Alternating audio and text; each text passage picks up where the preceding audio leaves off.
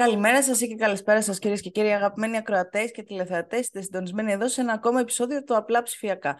Μαζί μου στο στούντιο των Νοτίων Προαστίων, ο αγαπημένος συνάδελφος και φίλος Δημήτρης Μαλάς. Δημήτρη μου, τι κάνεις; Το παλεύω εδώ πέρα. Ε, λοιπόν, ξέρεις, με τη ζέστη και όλα αυτά και με τις εξελίξεις και και με το ότι είναι Ιούλιος και ακόμα δεν έχουμε ξεκουραστεί λιγάκι και τι θα γίνει ρε παιδιά με αυτή την ιστορία. Εντάξει, είπαμε εκλογές, αλλά να το τελειώνουμε κάπου. Ε, τι λες και εσύ. Ναι, ναι. Ε, εμείς θα το τελειώσουμε πάντως. Δηλαδή θα κάνουμε επεισόδιο και την άλλη εβδομάδα και μετά θα σταματήσουμε λίγο γιατί δεν πάει άλλο. Αλλά εντάξει. Λοιπόν, πάμε λίγο στα σημερινά γιατί έχουμε ένα επεισόδιο το οποίο έχει πάρα πολύ ενδιαφέρον ε, θα έλεγα. Ε, έχουμε πάρα πολύ ενδιαφέρον στη συνέντευξη. Έχουμε να συζητήσουμε εξελίξεις στη Λιανική που γίνεται ο κακός χαμός θα έλεγα. Αλλά ας ξεκινήσουμε με τη συνέντευξη. Σήμερα λοιπόν φέρνω μέσα τον καλεσμένο. Έχουμε μαζί μας ε, για να μας μιλήσει για πολλά και διάφορα θα έλεγα, κυρίως για το κομμάτι του digital marketing, το Δημήτρη Παπουτσί, ο οποίος Δημήτρης, ο οποίος τώρα θα πει να μας ακούσει και αυτός, ε, είναι ο συνειδητή, είναι ο ιδρυτής, είπα συνειδητής, έχω κολλήσει με τους συνειδητές, συγγνώμη Δημήτρη. Είναι ο ιδρυτής και ο διευθύνων σύμβουλος της Globe One Digital, η οποία είναι μία από τις σημαντικότερες εταιρείες, αν όχι μεγαλύτερη. Τώρα αυτό με τους τζίρους είναι λίγο διαφορετικό, αλλά είναι μία από τις μεγαλύτερες εταιρείες σαφώς στο κομμάτι του digital marketing, όχι μόνο στην Ελλάδα, σε όλη την Νοτιοανατολική Ευρώπη. Δημήτρη, σε ευχαριστούμε πολύ που είσαι μαζί μας. Καλημέρα σε όλους. Καλημέρα σας. Καλημέρα Νίκη, καλημέρα Δημήτρη. Χάρηκα πολύ που σας ξαναβλέπω. και εμείς ναι, χαιρόμαστε που ξαναβλέπουμε και που σε έχουμε εδώ.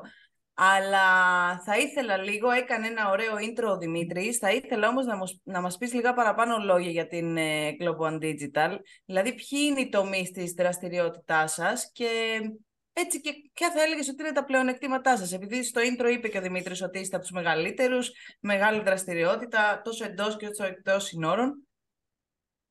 Ωραία. Ε, δεν τα ξέρουμε τα μεγέθη. Είναι δύσκολο να υπολογιστούν και να συγκριθούν. Δυστυχώς είμαστε από τους μεγαλύτερους ε, στον κλάδο, αλλά ο κλάδος μας έχει μικρές εταιρείες, δεν έχει μεγάλες εταιρείες.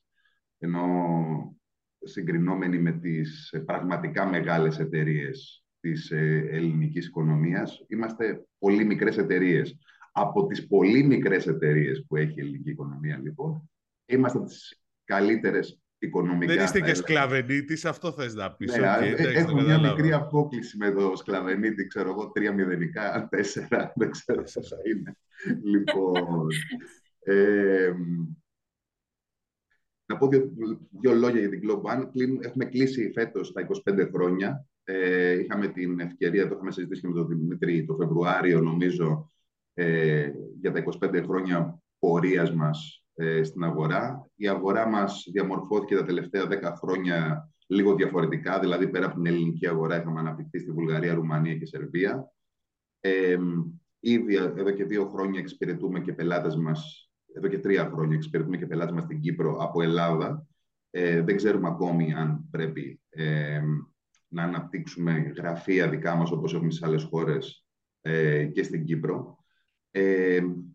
Ε, η ανάπτυξη των χωρών ήταν μια απόφαση ε, που πάρθηκε λίγο πριν τα capital control, ενώ κανένα δύο χρόνια πριν ξεκίνησε η Βουλγαρία, πλην μια δεκαετία τώρα στη Βουλγαρία, ναι, εκεί περίπου, ε, και μετά ήρθαν οι υπόλοιπες χώρες, γιατί είδαμε ότι ε, η αστάθεια της ελληνικής οικονομίας ήταν τρομακτική για το business και αυτές οι χώρες ήταν σχεδόν παρθένες ψηφιακά. Ε, το λέω γιατί όταν αντιμετωπίσαμε με τους πρώτους πελάτες στη Βουλγαρία και στη Σερβία κυρίως, η Ρουμανία ήταν πιο ανεπτυγμένη, ε, διαπιστώσαμε ότι βλέπουμε μια Ελλάδα του 2000, του 2005. Οπότε ήταν τα περιθώρια του να χτίσεις εκεί ε, καινούριους ε, λογαριασμούς, να χτίσεις ανάπτυξη κτλ. κτλ.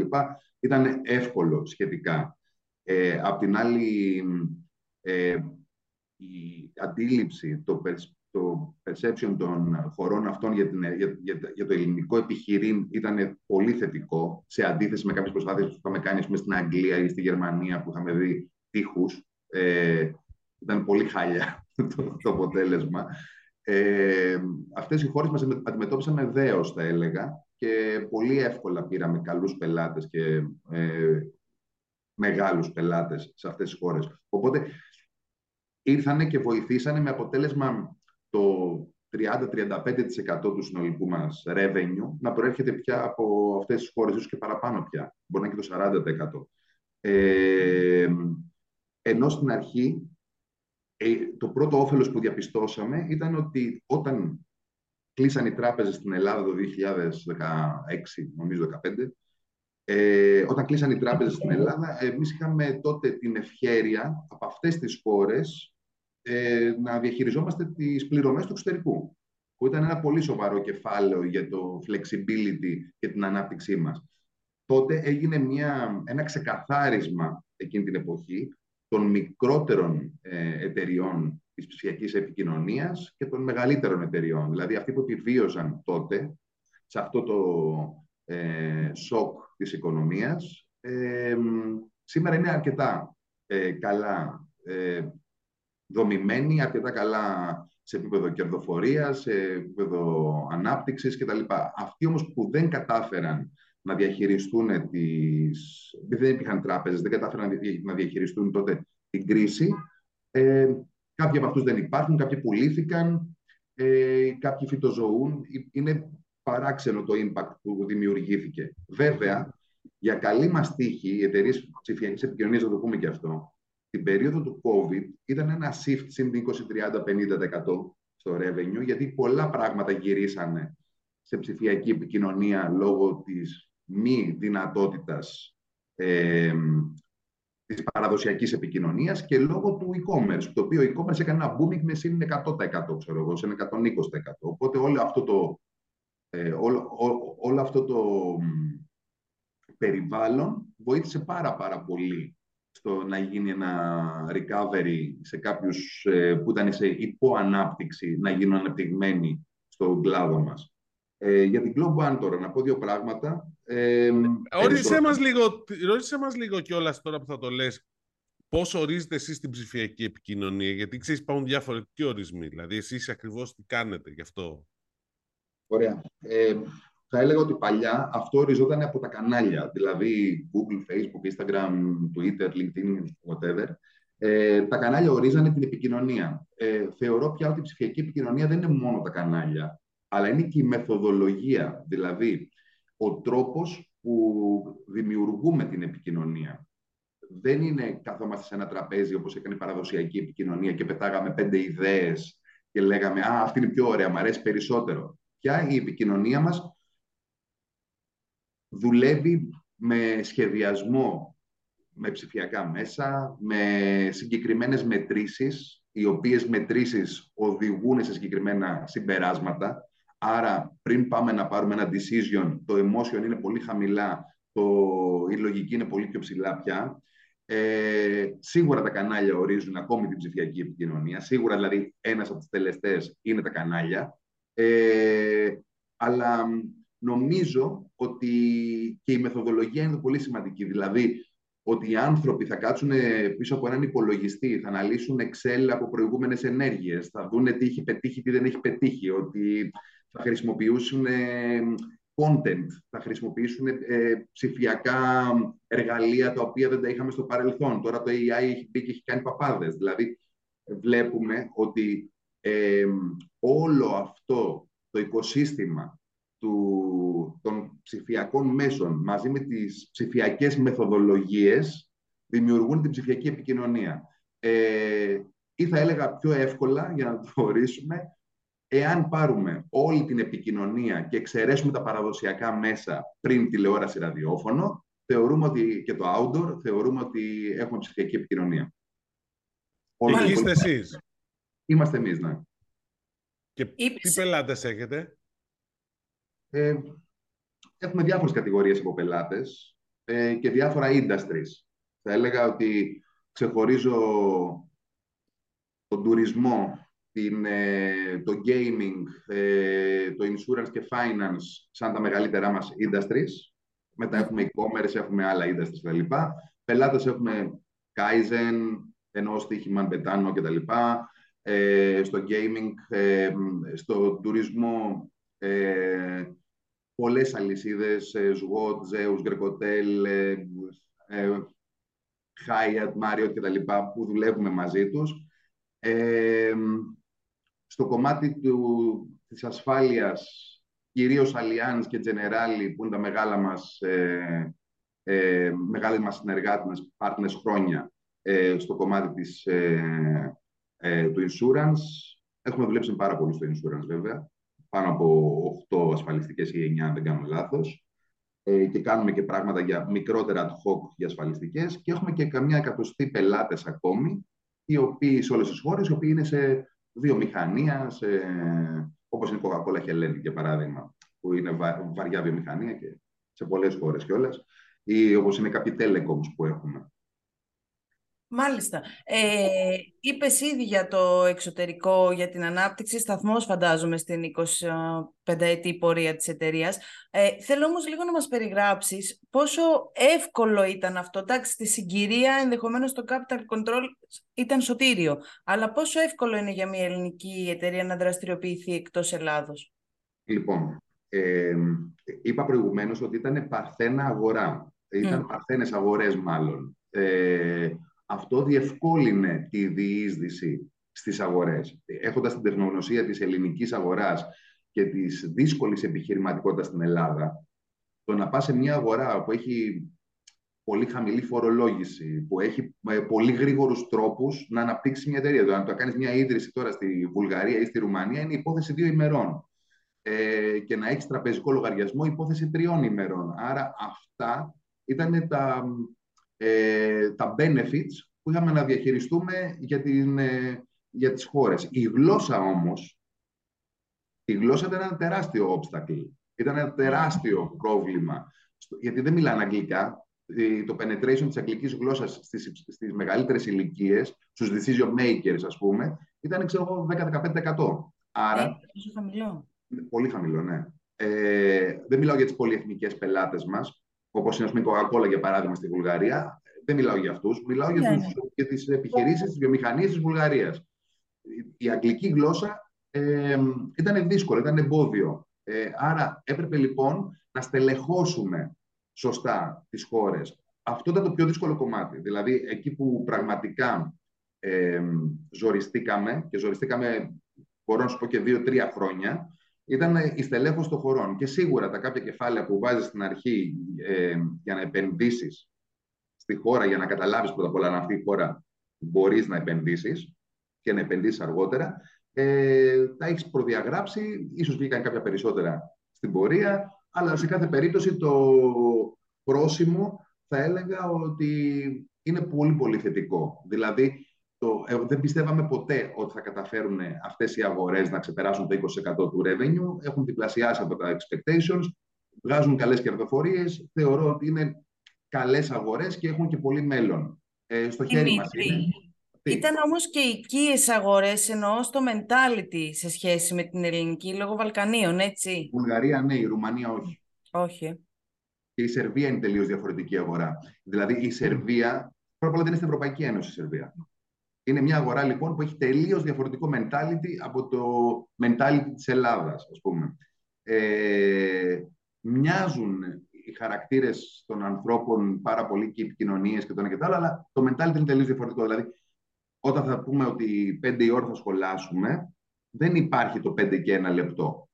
Να πω ένα παράδειγμα. Ή όταν θα πούμε μπήκε το καλοκαίρι, ξεκινάνε διακοπές, δεν πάει ο πελάτης να πεθαίνει, δεν υπάρχει το πελατοκεντρικό ε, συνέστημα. Άρα αυτό είναι, αυτά είναι πράγματα που πρέπει να, κάνει, είναι, να κάνεις challenge και να τα διαχειριστείς. Απ' την άλλη βέβαια έχουν μέσα στην κουλτούρα τους την καινοτομία, έχουν μέσα στην κουλτούρα τους. Ε, τα, παιδιά, τα νέα παιδιά έχουν σπουδάσει σε ένα πανεπιστήμια, άρα έχουν πολύ πιο διευρυμένη ε, και περιμετρική όραση. Οπότε θέλουν να μάθουν καινούργια πράγματα. Ε, το mentality του loyalty σε θέσεις, ε, σε agencies είναι χαμηλό, δηλαδή αυτό που είναι πιο δύσκολο δεν είναι να κάνεις ε, να προσλάβεις κάποιον, να, το διατηρήσεις. Talent, acquisition, είναι να κάνεις talent maintenance σε αυτές τις χώρες. Το οποίο talent maintenance είναι ονειρικό. Κυρίως και στη Ρουμανία, ας πούμε, είχαμε τεράστιο πρόβλημα με αυτό. Τεράστιο πρόβλημα. Δεν μπορείς να κρατήσεις ταλέντο πάνω από ένα 1,5-2 χρόνια εύκολα. Μια χαρά. Τώρα που λες για ταλέντο και καινοτομία, ε, έχω δει ότι έχετε αναπτύξει κάποιες καινοτόμες υπηρεσίες και ένα νομίζω το πιο ενδιαφέρον παράδειγμα τουλάχιστον προσωπική άποψη είναι το Consolitics. Μπορείς να μας πεις λίγο παραπάνω για αυτές τις υπηρεσίες και ειδικά για το Consolitics και πώς σκοπεύετε να το επεκτείνετε; Ε, τώρα με το Consolitics έπιασες μια πολύ ευαίσθητη χορδή. Λοιπόν, πήγαινε πάρα πολύ. Όλα πηγαίναν υπέροχα μέχρι το Google Analytics 4 που πρέπει να ξανακάνουμε re-implementation. Οπότε είχαμε στήσει μια τεχνολογία η οποία έκανε consolidate τα data από πολλαπλούς λογαριασμούς Google Analytics. Δηλαδή, ε, παραδείγματος χάρη, είμαι η Media Markt στην Ευρώπη και θέλω να βλέπω συγκριτικά σε traffic, σε revenue κτλ από όλες τις χώρες σε ένα νόμισμα. Το είχαμε φτιάξει λοιπόν όταν δούλευε υπέροχα. Τώρα με το Google Analytics 4 θα πάμε κανένα εξάμεινο πίσω για να κάνουμε reinvention και redevelopment όλο το, όλη την τεχνολογία. Εγώ δεν σας φοβάμαι, αλλά οπότε δεν υπάρχει θέμα. Έχει δουλίτσα όμως. Δεν είναι. Θέλει, ναι, αλλά, θέλει αγάπη. Αλλά περίμενε. ναι, αλλά να σου πω κάτι. Όταν το κάνατε, ήταν κάτι καινοτόμο. Δηλαδή. Μπράβο. Λοιπόν, δηλαδή ότι ήρθε η Google και κάνει το ίδιο μετά από τέσσερα χρόνια, όπως λες. Όχι, δεν το κάνει Google το ίδιο. Απλά επειδή έχει αλλάξει η Google, με το Google Analytics 4 έχει αλλάξει τα API της, θα πρέπει εμείς πάνω στα καινούργια API να ξαναστήσουμε όλη την πλατφόρμα που σημαίνει redevelopment. Δεν, είναι, δεν κάνει το ίδιο η Google. Ε, Επίσης, το έχουμε παρουσιάσει στην Google Conference το συγκεκριμένο και είχε δείξει τρομακτικό ενδιαφέρον και ο ο, ο Jeff Sauer, ο Jeff Analytics ο λεγόμενος, ο οποίος είναι ο, ο γκουρού του Google Analytics παγκοσμίως και έχει τη μεγαλύτερη εταιρεία που κάνει Google Analytics Consultancy ε, και το έχει δουλέψει κιόλας, το έχει δουλέψει με 100 λογαριασμούς του. Οπότε, σε κάθε περίπτωση είναι ένα εργαλείο το οποίο πρέπει να το φτιάξουμε ξανά, πρέπει να το ξαναστήσουμε ε, σωστά να παίζει με το Google Analytics 4 και να το βγάλουμε εμπορικά το 25, ξέρω εγώ, ίσως να το πουλήσουμε, ίσως να το διαχειριστούμε επαγγελματικά και εμπορικά πιο δυνατά. Mm. Υπάρχει, υπάρχει audience γι' αυτό, δηλαδή υπάρχει μεγάλο audience από εταιρείες που έχουν ε, handling άλλων εταιριών που έχουν πολλαπλά entities ε, online. Παραδείγματο χάρη και στην Ελλάδα, που μην πάμε μόνο στο e-commerce, ας πάμε στους publishers. Οι publishers αυτή τη στιγμή έχουν πολλαπλά entities. Α πούμε το 24 Media. Δεν έχει ένα, έχει 10. 15, δεν ξέρω πόσα έχει. Αυτά, άμα θέλει να βλέπει κάποιος C-level συγκεντρωτικά, traffic αποτελέσματα, page views, ε, συγκριτικά του προηγούμενου χρόνου. Σήμερα θα πρέπει να κάνει merging τα data του και να πηγαίνει να συγκρίνει με την προηγούμενη χρονιά, παίρνει δύο-τρει ώρες δουλειά. Ε, στο προσωρινή αυτό είναι δύο δευτερόλεπτα. Real time κιόλας. Μάλιστα, να μας ενημερώσεις όταν θα είναι έτοιμο, γιατί εμείς έχουμε άλλους ομίλους. Δεν έχουμε 24 Media, έχουμε Liquid Media. Έχουμε... Τι, Liquid, DPG, δεν ξέρω. Παιδιά, σας λέω για, για οποιονδήποτε. Έτσι. Όλα, όλοι ναι, όλοι αυτοί οι οίκοι θέλουν να βγάζουν αποτελέσματα και θέλουν να βγάζουν ε, συνολικά σορευτικά αποτελέσματα. Τα σορευτικά τους αποτελέσματα με τα Google Analytics, τα συγκριτικά σορευτικά αποτελέσματα, τους παίρνει χρόνο. Εδώ πέρα κάθε μήνα μπορείς να βγάζεις μέσα σε ένα δευτερόλεπτο τα πάντα. Και πέρα από αυτό, ποια είναι τα επόμενα πλάνα σας; Κοιτάξτε, ε, το είχα πει και το Φεβρουάριο με τον Δημήτρη και είμαστε in line. Πιστεύω ότι έχει καταλάβει και ο Δημήτρης μας παρακολουθεί στενά. Ε, ο τουρισμός για μας είναι ένα μεγάλο κεφάλαιο. Ε, και για την Ελλάδα είναι ένα μεγάλο κεφάλαιο. Και για την Ελλάδα είναι μεγάλο κεφάλαιο και ε, θέλουμε να επενδύσουμε πολύ περισσότερο σε αυτό το κομμάτι. Ε, ένας από τους, ε, ένα από τα βασικά μας ε, από τους βασικούς μας στόχους είναι η ενίσχυση της ε, τουριστικής βιομηχανίας μέσω της ε, ψηφιακής επικοινωνίας και η δημιουργία μεγαλύτερης κερδοφορίας ε, στα ξενοδοχεία μας και στα εστιατόριά μας και σε όλα μας. Αυτό ε, πώς σχεδιάζετε να το κάνετε, μήπως τυχόν να αναπτύξετε κάποιο εργαλείο και για, για αυτό το σκοπό, λέω, όπως είναι το Consolitics, ας πούμε. Όχι, όχι, όχι. Δεν, δεν, δεν θα σχεδιάζουμε ένα εργαλείο, γιατί δεν είναι depending σε data στο κομμάτι mm. μόνο. Είναι depending στο quality of service κτλ. Σε αυτό με το ε, κομμάτι δουλέψαμε πολύ τις τελευταίους έξι μήνες. Βγάλαμε ένα white paper, για παράδειγμα, το οποίο εξηγεί λεπτομερώς πώς μπορούν τα ξενοδοχεία μέσω των reviews που παίρνουν σε όλα τα κανάλια να βελτιώσουν την κερδοφορία των ξενοδοχείων. Το ίδιο ισχύει για τα εστιατόρια. Ε, άρα αυτό το white paper που πήγε πάρα πολύ καλά, δημοσιεύτηκε αρκετά, ε, βοηθάει όλους τους ξενοδόχους. Είδαμε ότι είχαμε πάνω από χίλια συνολικά την προηγούμενη εβδομάδα που το μετρήσαμε πάνω από χίλια συνολικά downloads του συνολικού white paper, που σημαίνει ότι χίλιοι, ε, χίλια στελέχη ξενοδοχείων τουλάχιστον το κατέβασαν για να το δουν ή το ειδαν Αυτό για μας είναι ένα πολύ μεγάλο ε, ε, όφελος και για την τουριστική βιομηχανία. Το να μπορούν να, να μπει στο mentality του Έλληνα ξενοδόχου το quality of service ως βασικό objective και να μπορέσουν να βελτιώσουν με τις υπηρεσίες μας και να μην γυρνάνε να μας κάνουν δυσφήμιση κάποιοι influencers στο εξωτερικό ή κάποιοι μικροί μεγάλοι influencers στο εξωτερικό για το ε, κόστος μας versus ε, service ε, είναι ένα μεγάλο όφελος. Εκεί λοιπόν δουλεύουμε πάρα πολύ. Στον τουρισμό ήδη μιλάμε και με άλλες αλυσίδες ε, για να αναπτύξουμε τις σχέσεις μας. Πιστεύουμε ότι θα έχουμε τα επόμενα τρία χρόνια διπλασιάσει το inventory το τουριστικό μας. Ε, αυτός είναι, αυτό, αυτό είναι για το segment του τουρισμού, γιατί μιλάμε και με το Υπουργείο Τουρισμού της Βουλγαρίας τώρα και προσπαθούμε να κάνουμε και κινήσεις και στη Σερβία κεντρικά για να δούμε πώς θα διαχειριστούμε και, και το τουριστικό προϊόν αυτών των χωρών, που είναι ακόμα σε πολύ, πολύ, πολύ πρώιμο στάδιο. Ναι, ναι. Ε, δηλαδή είναι η Ελλάδα του 90 σε αυτές τις χώρες το τουριστικό προϊόν τους. Ε, βέβαια κάνουν φιλότιμες προσπάθειες, φιλότιμες επενδύσεις. Ε, σε κάθε περίπτωση, σε αυτό το segment θα μεγαλώσουμε. Είναι βασικό κομμάτι. Ένα άλλο κομμάτι που θέλουμε να βελτιώσουμε πάρα πολύ είναι το employees joy, που για μας είναι ένα από τα βασικά ε, objectives, να μπορέσουμε να έχουμε πιο χαρούμενους και πιο ευτυχισμένους, ε, πιο ευτυχισμένα ταλέντα στην, ε, στην Globe One. Ε, το innovation και η τεχνολογία θα είναι για μας για τα επόμενα χρόνια ε, κινητήριος δύναμη. Ε, πολλές συζητήσεις αυτή την περίοδο για ε, πώς θα κάνουμε ε, χρήση του, του AI κυρίως στο κομμάτι της ψηφιακής επικοινωνίας. Τρέχουν πολύ γρήγορα οι εξελίξεις. Το ίδιο το AI παράγει AI υποπροϊόντα. Οπότε είμαστε σε περίεργη κατάσταση. Δεν τους προλαβαίνουμε ε, το πιθανότερο είναι να μην αναπτύξουμε εμείς κάτι με AI, αλλά να χρησιμοποιήσουμε ένα πακέτο από AI εργαλεία που θα οριμάσουν στην επόμενη περίοδο για να δώσουμε ένα μπουκέτο υπηρεσιών στους πελάτες μας σε επίπεδο business consultancy και σε επίπεδο digital transformation και acceleration το οποίο θα τους βοηθήσει στο να κάνουν καλύτερη κερδοφορία. Ε, δεν θα αλλάξουμε τον ορίζοντα στις χώρες, δηλαδή θα, θα μεγαλώσουμε τη Σερβία και τη Ρουμανία που είναι ακόμα μικρές σαν αγορές μας ε, και ίσως να δούμε τη Δύση, δηλαδή ίσως μέχρι το 2025 να έχουμε κάνει μια κίνηση προς τη Δυτική Ευρώπη. Το είχα εκμυστερηθεί και στο Δημήτρη, το είχαμε συζητήσει. Είναι δύσκολο κομμάτι. Ε, δεν είναι εύκολο. Κοντά στη Δύση ή μακριά στη Δύση; Στη Δύση, Δύση. Στην άγρια Δύση θα πάει. Στην άγρια Δύση, πέρα. Εκεί στο Silicon Valley. Λοιπόν, Γιατί από δεν θα μου έλεγες, κατάλαβες. ναι, ναι. Ε, θέλει δουλίτσα, δεν είναι εύκολο. Ε, θεωρώ ότι αρχίζουμε και δυναμώνουμε αρκετά ε, σε επίπεδο διαχείρισης και τέτοιων λογαριασμών. Θα δούμε. Πιστεύω ότι στα επόμενα δύο-τρία χρόνια πολλά θα κρυθούν.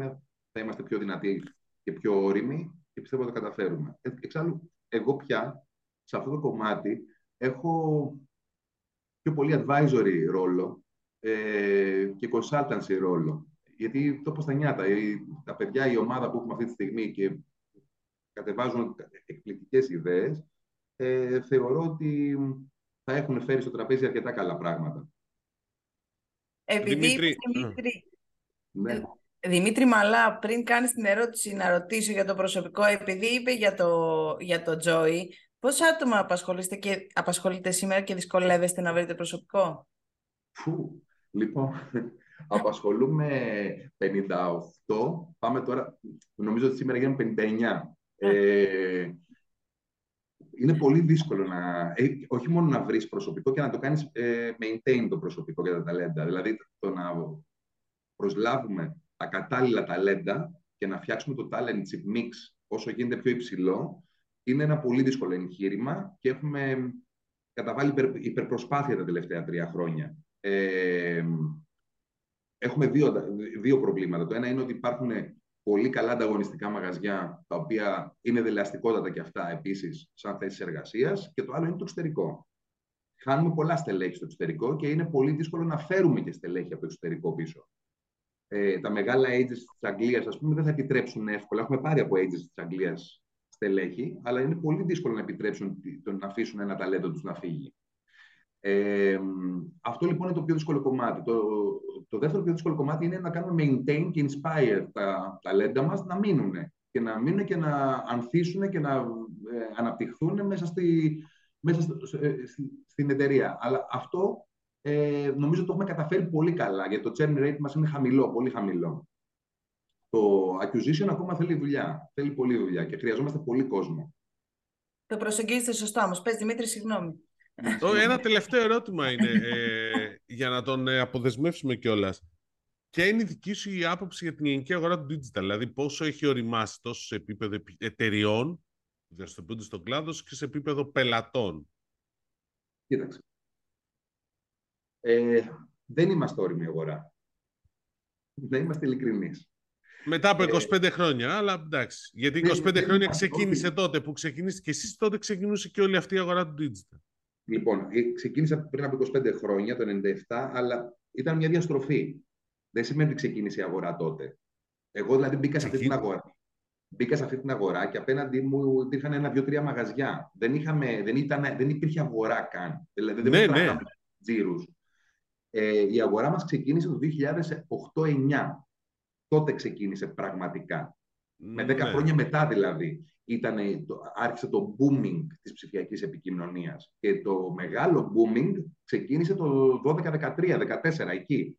Άρα θεωρώ ότι δεν είναι μια τόσο μεγάλη αγορά. Πάμε τώρα να δούμε λίγο το θέμα της ε, οριμότητας της αγοράς.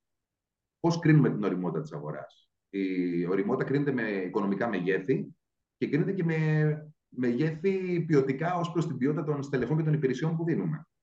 Στα οικονομικά μεγέθη, νομίζω ότι είμαστε κοντά στο όλο το consolidation της ψηφιακής επικοινωνίας είναι κοντά στο μισό billion. Είναι περίπου 500 εκατομμύρια. Θεωρώ εγώ. Δεν ξέρω αν είναι ακριβώς. Δεν υπάρχει ακριβές νούμερο. Δεν, δεν, μπορεί, ε, δεν μπορείς να το βρεις. Δεν ξέρω, αλλά θεωρώ ότι είναι βάσει κάποιων αναγωγών που κάνουμε εμείς εσωτερικά εδώ πέρα ότι είναι κάπου εκεί. Είναι 450 με 500, άντε ναι, ε, ναι, δεν υπάρχει νούμερο γιατί δεν ξέρεις τα νούμερα του Google και του Meta, οπότε αρχίζει από εκεί στη συζήτηση και κανείς δεν έχει όλα τα νούμερα της αγορά. για την Ελλάδα, ξέρεις τα νούμερα του Twitter. Okay, άρα λοιπόν. Ε, δεν ξέρουμε τα νούμερα μεταξύ των εταιριών του κλάδου σε άλλα κανάλια που χρησιμοποιούν. Δηλαδή, και πώς ορίζει την αγορά του digital και χίλια δυο. Πολύ ωραία. Έχεις, απόλυτο, έχεις απόλυτο δίκιο, Δημήτρη. Είναι έτσι ακριβώς. Θεωρούμε λοιπόν ότι είμαστε κοντά στο μισό billion.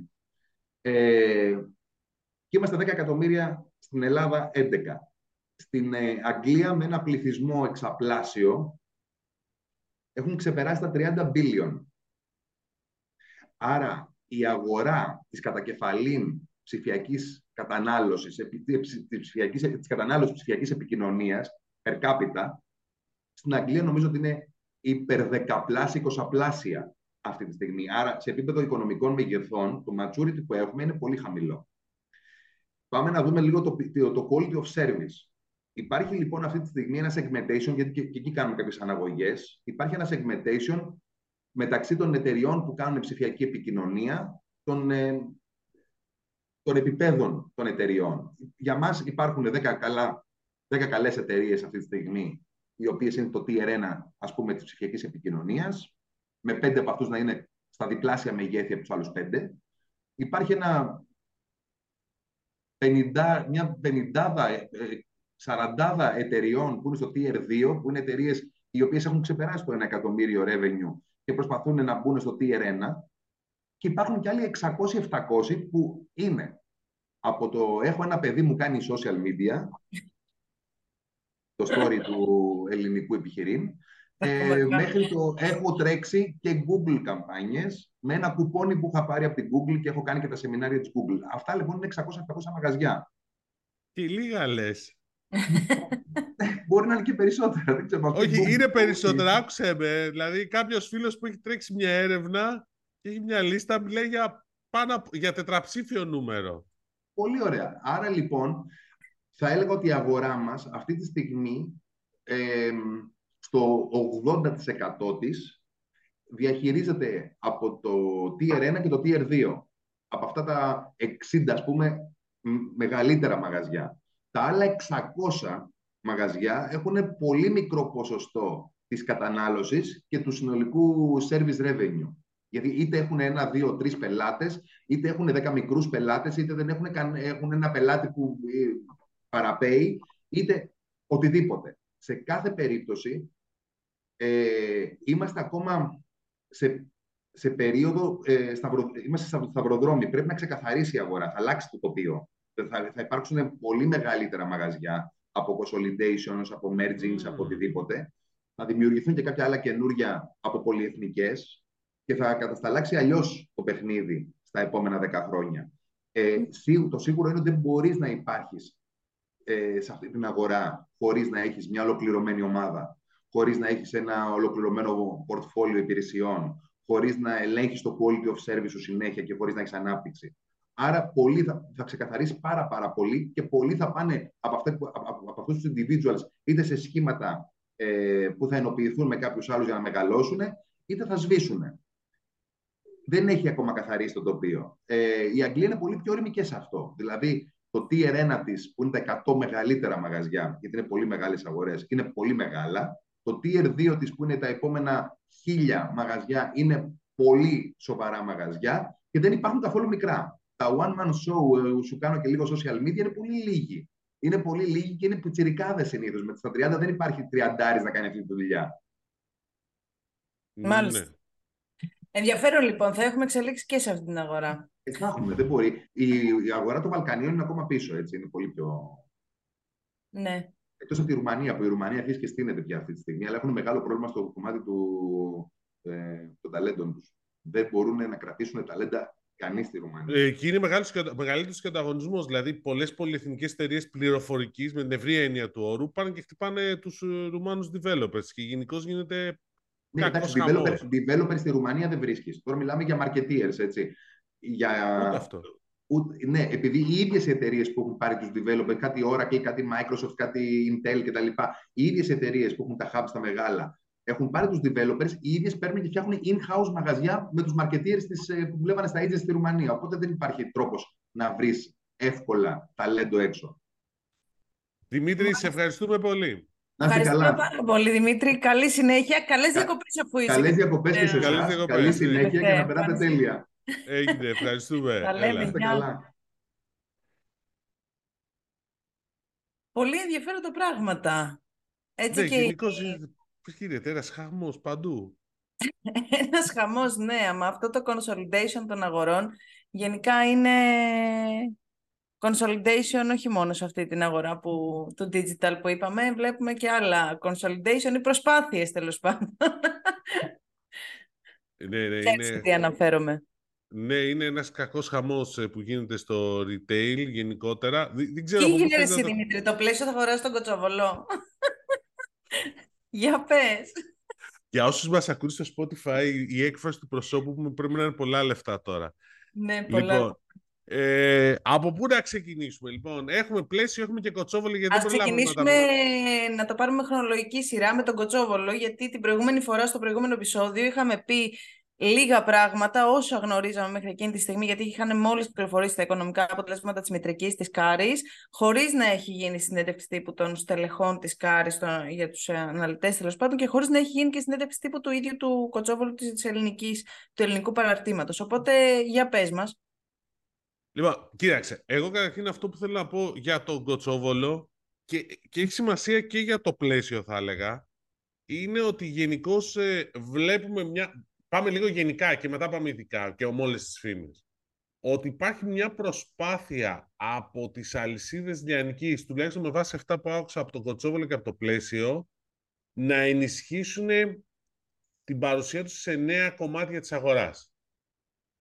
Τώρα θα μου πει κανείς το πας πολύ γενικά κτλ. OK. Okay.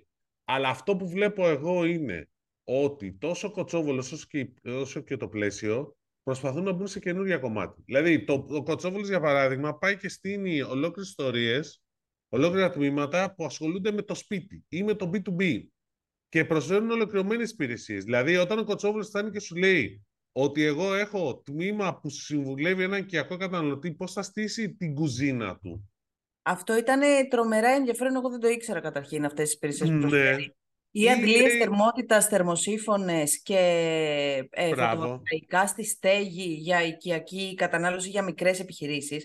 Αυτό είναι πραγματικά νέο segment. Νέο segment στο οποίο ετοιμάζεται να μπει και το πλαίσιο όμως. Ε. Μπράβο. Και το πλαίσιο λοιπόν σου λέει ότι όχι στο σαλόνι, αλλά θα σμπρώξουμε τις οικιακές συσκευές γιατί πάμε καλά εκεί πέρα.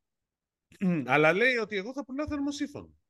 Και θα προσφέρω και όλες τις υπηρεσίες εγκατάστασης. Άρα συζητάμε για, για καινούργια πράγματα που αρχίζουν και εισέρχονται σε άλλες αγορές. Αυτοί οι δύο. Μμ. Ένα είναι αυτό. Δεύτερο ενδιαφέρον είναι το πλαίσιο. Τώρα σου λέω, τα μπερδεύω λίγο. Μάλλον, ας ξεκινήσουμε. Ο, Κοτσο... ο Κοτσόβολος είναι αυτό. Νέες υπηρεσίες, νέες πηγές εσόδων. Δηλαδή, έκανε ένα τζίρο, έκλεισε τελικά σε ευρώ, επειδή τις προάλλες, στο προηγούμενο Ναι, επεισόδιο, ναι, όσοι μας θυμούνται, διατροφή, ναι. ναι, έλεγε δύο, στα 7, 733 εκατομμύρια ευρώ, με τα κέρδη προφόρο μη- ε, συν 12,1%, όταν συνολικά η αγορά των ε, καταναλωτικών και ηλεκτρονικών ειδών αυξήθηκε κατά 4%. Εντάξει. Μμμ. Λοιπόν, ε, και, και μάλιστα τώρα θυμήθηκα ότι, ναι, λοιπόν, ένα είναι αυτό. Αλλά τα έσοδα, Ναι. ναι, ναι, αλλά τα EBITDA, τα κέρδη προφορών τόκων και αποσβέσεων, κινηθήκανε σε πολύ, χα- μειωθήκανε. Εντάξει. Ναι, Δηλαδή- είχαν, είχανε μικρή μείωση. Εντάξει, Υπή- λοιπόν, Ήταν πάρα πολύ μεγάλες οι πιέσεις, οι πληθωριστικές πιέσεις. Το ενδιαφέρον όμως είναι, και από τα δύο θα τα μπλέξω κι εγώ λίγο τώρα, ότι από εδώ και πέρα, παρότι εγώ είχα αντίθετη εκτίμηση, ας πούμε, ότι θα συνεχιστεί η κατάσταση αυτή, όλοι εκτιμούν ότι η αγορά θα κινηθεί καλύτερα. Και ένας βασικός λόγος γι' αυτό είναι τα κόστη των μεταφορικών, τα οποία έχουν αρχίσει και μειώνονται και τώρα πλέον γίνονται αισθητά, γεγονός που σύμφωνα με τον Κοτσόβολο μπορεί να οδηγήσει και σε μια μικρή αποκλιμάκωση των τιμών, έτσι. Ναι, και το πλαίσιο το είπα αυτό. Απλώς θα αρχίσουμε να το δούμε. Και πρόσεξε τώρα. Το άλλο ενδιαφέρον είναι ότι και οι δύο πάνε Μμ. και λένε πολύ μεγάλες επενδύσεις. Αναλογικά. Δηλαδή, Αυξήσανε και οι δύο τα επενδυτικά τους πλάνα. Να πούμε ότι και οι δύο περίπου στο 10 εκατομμύρια ετησίως κινούνταν. ό, όχι, ο- το, ήταν 13 ακόμα κάτι το Κοτσόβολος, βέβαια πολύ πιο, μεγάλο, πολύ πιο μεγάλη εταιρεία. Ήταν 10 εκατομμύρια το, το πλαίσιο, ναι, αλλά αυξήσαν και οι δύο. Μμ. Δηλαδή, ο Κοτσόβολος βγαίνει και λέει ότι για το τρέχον οικονομικό έτος που ξεκίνησε 1η Μαΐου και τελειώνει τέλος Απριλίου του 2024, πάμε για 19,4 εκατομμύρια ευρώ. Μμ. Εντάξει, και το πλαίσιο λέει ότι σε επίπεδο τριετίας, δηλαδή 2023-2025, ε, πάμε για 40 40 εκατομμύρια ευρώ. Όταν είχε πει στις αρχές του χρόνου 30 εκατομμύρια ευρώ. Μμ. Εντάξει, ένα. Δεύτερον, και οι δύο δίνουν έμφαση στο κομμάτι των logistics και των υποδομών τους. Δηλαδή, ο Κοτσόβολος λέει ότι ξεκινάμε τη δημιουργία μιας νέας αποθήκης που είναι 56.000 τετραγωνικά μέτρα στο Θριάσιο και θα είναι κορυφαίο όσον αφορά τις λύσεις αυτοματισμού. Το πλαίσιο απ' την άλλη λέει ότι εγώ θα αναβαθμίσω τις, υπο... τις, τα logistics μου και γενικότερα θα δώσω έμφαση σε αυτό το κομμάτι. Τουλάχιστον 14 εκατομμύρια ευρώ πάνε σε αυτού του τύπου τις επενδύσεις. Ωραία. Και χωρίς να υπολογίζετε σε αυτό το 14 εκατομμύρια μια νέα αποθήκη που ενδεχομένως να υπάρξει προκειμένου να προσφέρει υπηρεσίες παράδοσης μικρό, μικρού όγκου παραγγελιών, που είναι καινούριο κομμάτι και για το πλαίσιο. Εντάξει.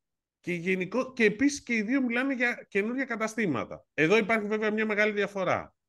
ότι ο Κοτσόβολος που είχε 95, εκατο- 95 καταστήματα λέει ότι εγώ θα ανοίξω άλλα τρία και θα κάνω πέντε μεταστεγάσεις. Το πλαίσιο, και εδώ ίσως είναι η, μία από τις πιο σημαντικές ειδήσεις και που δείχνει το ότι το πλαίσιο τουλάχιστον να πάει για ένα επιθετικό πλάνο ανάπτυξης, κάνει λόγο ότι παιδιά θα ανοίξουμε πάρα πολλά νέα καταστήματα. Πόσα, πολλά, κανείς δεν ξέρει. Πόσα πολλά, δεν θέλω να σας πω, έλεγε ο Κώστος Γεράρδος την Τετάρτη στην παρουσίαση της πλαίσιος του δημοσιογράφου. Ρε, οπότε αρχίζαμε, ξέρεις, να τον πιέζουμε, πού, πώς θα είναι κτλ. Και εδώ αρχίζει. Κάποια στιγμή το ρωτάω. Του λέω, θα σας ξαναρωτήσω για καταστήματα. Με κοιτάζει με ένα βλέμμα, πάλι θα ρωτήσεις για καταστήματα. Αφού ρω... σας λέω, δεν θέλω να πω. Θέλετε να φτάσετε το 2030 σε ένα αριθμό καταστημάτων που είναι αντίστοιχο του Κοτσόβολου ή του Public; Το Public είναι 56 καταστήματα. Με την Κύπρο μέσα 56. Και ο Κοτσόβολος είναι τα τρία της ε, Κύπρου. Μμ. Λέει προς το Public. Άρα αν κάνουμε μια εκτίμηση ότι είναι γύρω στα 50 και τώρα το πλαίσιο είναι 25, πάμε για διπλασιασμό καταστημάτων. για μια εταιρεία όπως είναι το πλαίσιο, που παραδοσιακά δεν άνοιγε νέα καταστήματα. Δηλαδή... Ε, κατευθυνόταν και στην επαρχία, ε. Γιατί και δεν το είχε... άνοιγμα δεν... καταστήματος που είδαμε ήταν στο Ηράκλειο. Ναι, αλλά δεν, είχε, δεν έχει επαρχία ακόμα το πλαίσιο. δηλαδή, αν δει κάποιος το χάρτη, τον κοίταζα χθε για πλάκα.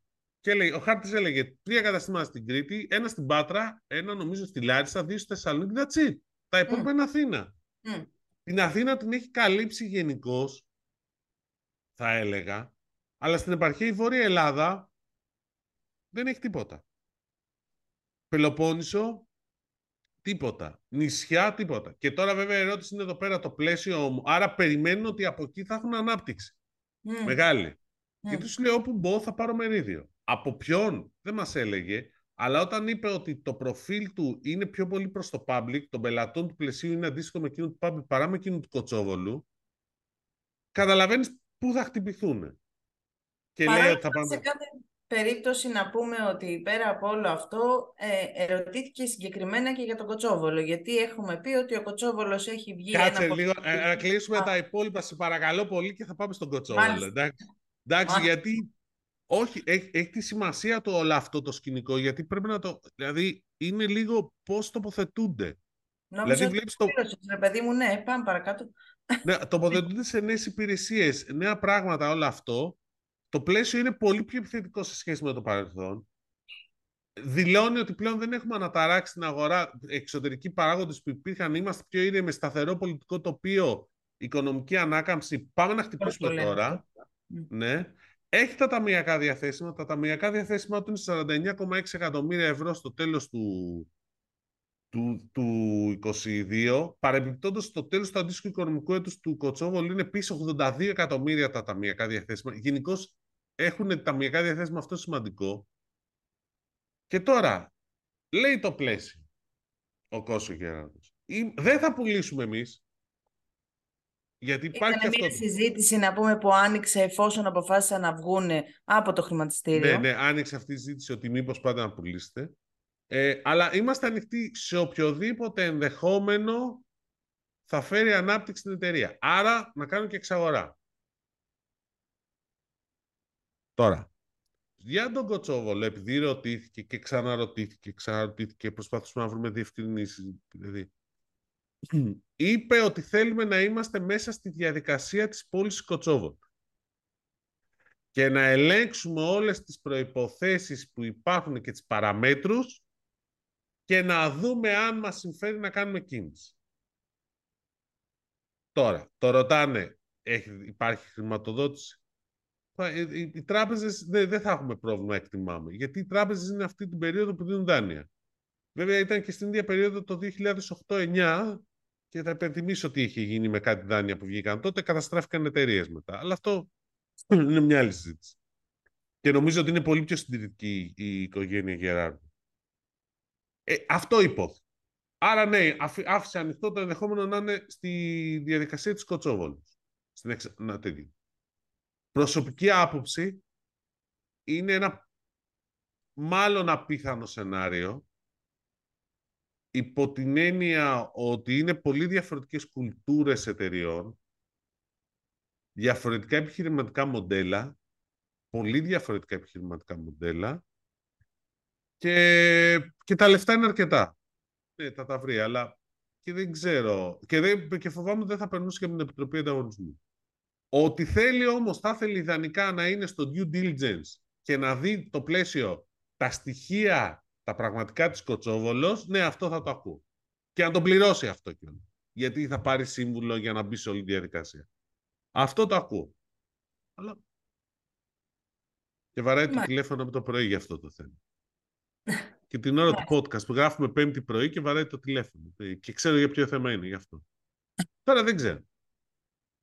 Πάρα πολύ ωραία. Θα δείξει, η ιστορία θα δείξει κοντός ψαλμός Αλληλούια. Φαντάζομαι ότι ήδη έχει η City ανοίξει και ψάχνει για ενδιαφερόμενους, παρότι ο Κοτσόβολος διευκρίνησε ότι δεν είναι μια διαδικασία που θα ολοκληρωθεί αύριο μεθαύριο, αλλά έχει διάφορες φάσεις. Πρώτη φάση είναι τώρα ε, διερεύνηση για πιθανούς αγοραστές. Μετά θα ακολουθήσει κάποια πληροφόρηση σχετικά με τα οικονομικά στοιχεία και μετά θα μπούμε στο βαρύ due diligence που είναι και πολύ βαρύ λόγω των υπηρεσιών, δεν είναι εύκολο πράγμα, δεν είναι μόνο έχω τόσα καταστήματα, έχω τόσα πουλάω το, το χρόνο, είναι και πολλά άλλα πράγματα που πρέπει να εκτιμηθούν.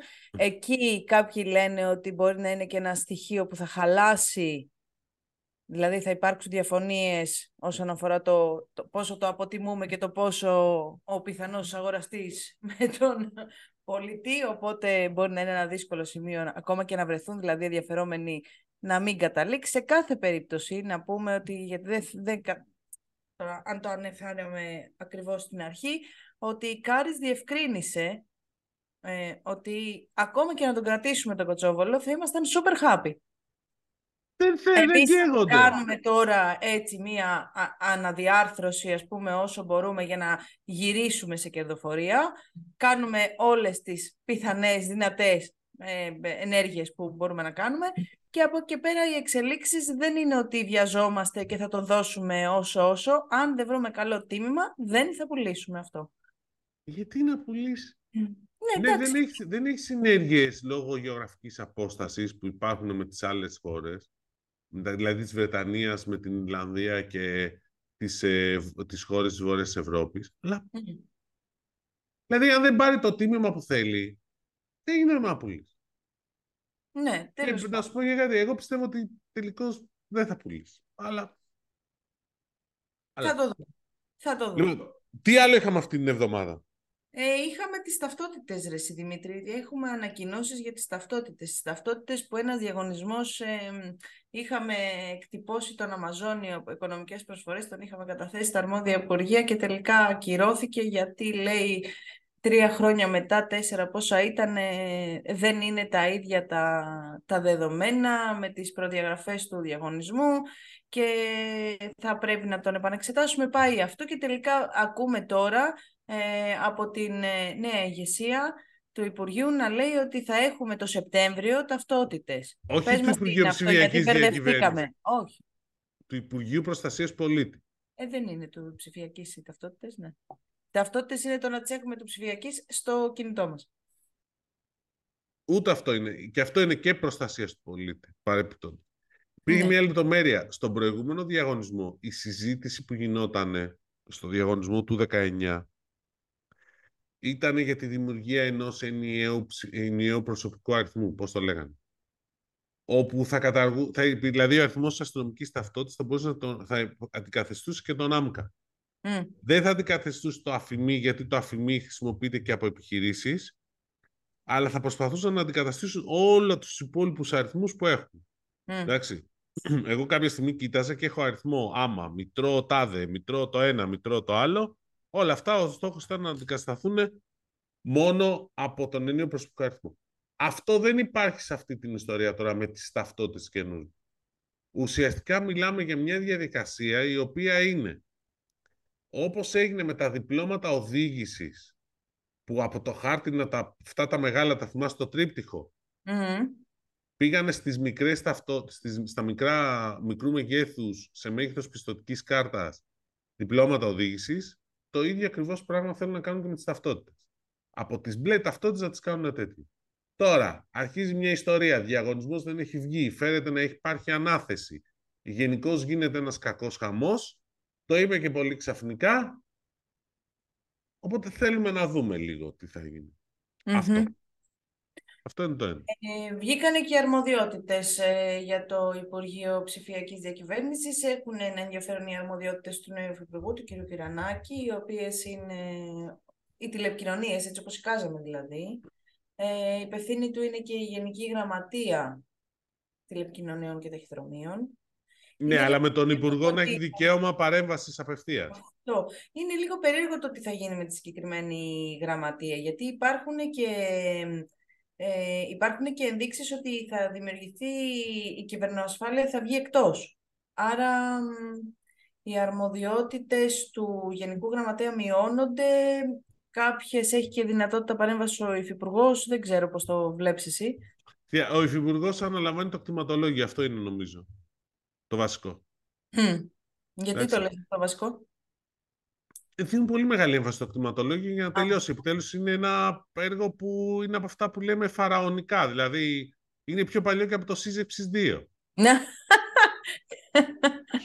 Νομίζω, δηλαδή, ναι, νομίζω ότι, ότι έχω ακούσει συζήτηση είναι πιο παλιά. Πρέπει να έχω ακούσει πιο παλιά συζήτηση για το κτηματολόγιο. Mm. Ψηφιοποίηση του κτηματολόγιου. Είναι δηλαδή θέμα. Ναι, ναι.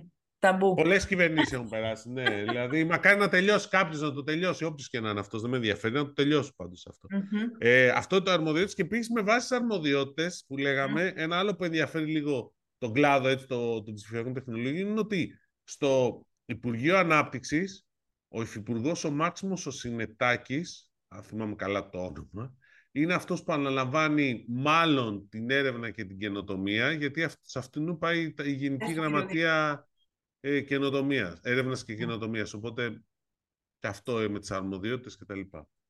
Λοιπόν, τι άλλο ναι, είχαμε... Τώρα χαρτογραφείτε να πούμε, θα έχουμε περισσότερες ε, πληροφορίες στη συνέχεια, να δούμε και τον ορισμό των γενικών γραμματέων, είναι και αυτός σημαντικός. Ναι. Δεν ξέρω αν θα γίνει τώρα το Σεπτέμβριο βέβαια. Μπορεί να γίνει τώρα, γιατί μια χαρά είναι. Κάθε περίπτωση, λίγο πριν τα μπάνια του λαού, θα υπάρξει μια ενημέρωση των δημοσιογράφων από το Υπουργείο. Ναι, να δούμε. να δούμε. Και αυτό, έχουμε και αυτό. Λοιπόν, ε, τελευταίο θέμα. Ε, τελευταίο έτσι σχόλιο είναι η αναβάθμιση του Αντώνη του Τσιμπούκη που ήταν country manager ήταν, θα καταλάβετε τι εννοώ, ήταν για ε, τη ΣΥΣΚΟ για Ελλάδα, Κύπρο και Μάλτα. Τώρα παίρνει και ουσιαστικά όλα τα Βαλκάνια με εξαίρεση τη Σλοβενία και τη Ρουμανία. Σερβία, Κόσοβο, Αλβανία, Βουλγαρία, όλο. Το οποίο δείχνει κάτι για το ρόλο της ΣΥΣΚΟ, ότι δημιουργείται το hub εδώ στην Ελλάδα και διαχειρίζονται όλη την Νοτιοανατολική Ευρώπη. Είναι κάτι νομίζω σημαντικό, αξίζει να το πούμε. Και γενικώς δείχνει αυτό που, που λέγεται, δηλαδή αυτό που λέει και το πλαίσιο και ο Κοτσόβολος, ότι στην Ελλάδα υπάρχει σταθερή, σταθερή πολιτική, σταθερό πολιτικό τοπίο, οικονομική ανάκαμψη γενικώς, αυτό θα βοηθήσει στην αναβάθμιση του ρόλου και της σημασίας της Ελλάδας για τις πολυεθνικές. Να πούμε ότι αυτό ακούγεται από όλους. Και ναι. αυτό είναι σίγουρα τροφοδοτεί και επενδύσεις ε, οι φυστάμενες να προχωρήσουν γρήγορα, νέες να έρθουν, ε, εγχώριες επενδύσεις. Πάντως, από όλη, από όλη την επιχειρηματική σκηνή, εγώ νομίζω ότι είναι η πρώτη φορά μετά τα πέτρινα χρόνια της κρίσης και την ε, περιπέτεια του κορονοϊού, που ακούμε ότι η Ελλάδα, σε αντίθεση με την υπόλοιπη Ευρώπη, είναι πολύ καλύτερα τοποθετημένη, ε, οικονομικά σταθερή, με περιθώρια ανάπτυξης και προοπτικές. Αυτό. Αυτό. Θα δείξει η ιστορία μέχρι εκεί. Τι ακούμε λέμε, δεν λέμε τι πιστεύουμε, ναι. Ναι, λοιπόν, αυτά για αυτό το επεισόδιο νομίζω ότι πήγαμε πολύ. Τα πολύ Ας πήγαμε. σταματήσουμε εδώ πέρα. Ναι, καλοκαίρι είναι κιόλας ε, να πάνε για κανένα μπάνιο οι, όσοι μας παρακολουθούν, ακούνε κτλ. Για να δώσουμε ραντεβού για την επόμενη εβδομάδα. Μας επιλέξατε και αυτή τη εβδομάδα για την τεχνολογική ενημέρωσή σας και ανανέωνουμε το ραντεβού μας για την επόμενη εβδομάδα. Καλό Σαββατοκύριακο. Bye.